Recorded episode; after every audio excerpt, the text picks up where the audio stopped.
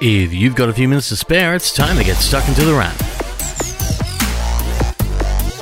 For the week ending May 8, this is The Wrap, Australia's fastest technology roundup. And while the world may feel like it's slowing down, the world of technology was basically full speed this week. Almost crazily so, with new gadgets aplenty, which translates to new gadgets on their way to shops and online stores to tempt and intrigue, and maybe just fill a void in your life. If that void is a better computer, you definitely have options in the coming weeks, as quite a bit is on the way out. You might be feeling it more and more lately, what with that whole work from home situation may be leaving you on your computer more and more, and depending on how old it is, it just might be feeling a little long in the tooth. Good news then, because there's so much on the way. New PC powerhouses are coming with Intel's latest, both in the desktop and portable goodness, meant mostly for gamers but also ideal for content creators. There are new models from the likes of Dell, Lenovo, Razer, HP, Gigabyte, Acer, and others, and Apple and Microsoft both joined them with new models this week. In the world of Apple, there's an update to the MacBook Pro 13, which brings the entire current crop of MacBook laptops in line with the new and improved Scissor Switch keyboard, which we loved in both the MacBook Air and the MacBook Pro 16. The new release is the MacBook Pro 13, which is another take on a 13 inch laptop, arriving in a few incarnations. There's the entry level, which competes at the upper end of where the MacBook Air is, adding an OLED touch bar and a little more grunt, while the most expensive option updates the processors to new Intel Core 10th gen chips. And while we've not yet tried the MacBook Pro 13, or the new one anyway, it looks more like it's made for someone who maybe needed the grunt of the MacBook Pro 16, but without the dedicated video card, just in a small size. We found the new MacBook Air so capable that we suspect it would do for most people, but the new MacBook Pro 13 at least ups that grunt just in case you need it. Of course, there's another option in Microsoft's Surface Book 3, the latest in Microsoft's tablet laptop hybrid range, with a screen that unclips and a set of internals that makes it fairly high end. There's Intel 10th gen chips here as well, a dedicated graphics card, plus an option for a 15 inch model, though these are obviously not cheap as well. While the MacBook Pro 13 starts at just under 3 grand for the 10th gen chips, the similar take in the Surface Book 313 is a few hundred under without the discrete graphics and over 3 grand if you decide to add it in. These are not cheap computers, not by a long shot, though Microsoft does have one on the way in the Surface Go 2, a 10.5 inch computer without a keyboard that gets a low spec Windows tablet out for people who value portability above all. It's kind of like an iPad made with Windows. Kinda, sorta. And there are other devices announced this week, such as the Samsung Galaxy Tab S6 Lite tablet, an Android tablet starting from 550, while Ring announced a video doorbell made for $150. And D-Link has a new mesh networking COVR system supporting Easy Mesh, the mesh networking standard that not many companies have supported, though we are delighted to see one more. Mesh networking gadgets typically work in a way where you buy into a system and you're buying from that company for the life of your system. So if you buy Google, you're generally buying Google mesh networking devices. Easy Mesh is meant to open your options. Locally, Easy Mesh is supported by Telstra and now D-Link, which means you can build a strong Wi-Fi network with a variety of parts, and hopefully more manufacturers are on the way.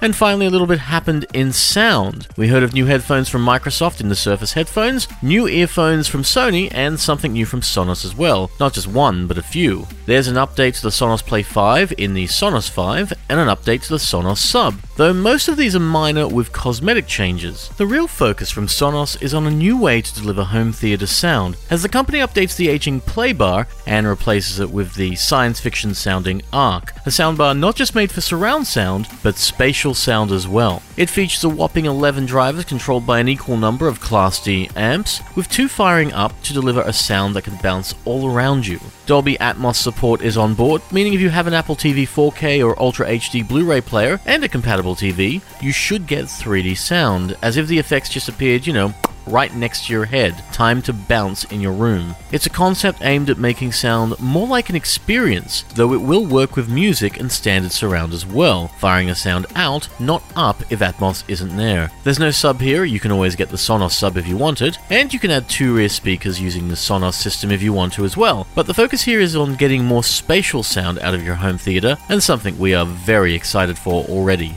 For now, you've been listening to The Wrap, Australia's fastest technology roundup. A new episode of The Wrap goes online every Friday at Podcast One, Spotify, and Apple Podcasts. But until then, have a great week. We'll see you next time on The Wrap. Stay safe, stay sane, and take care.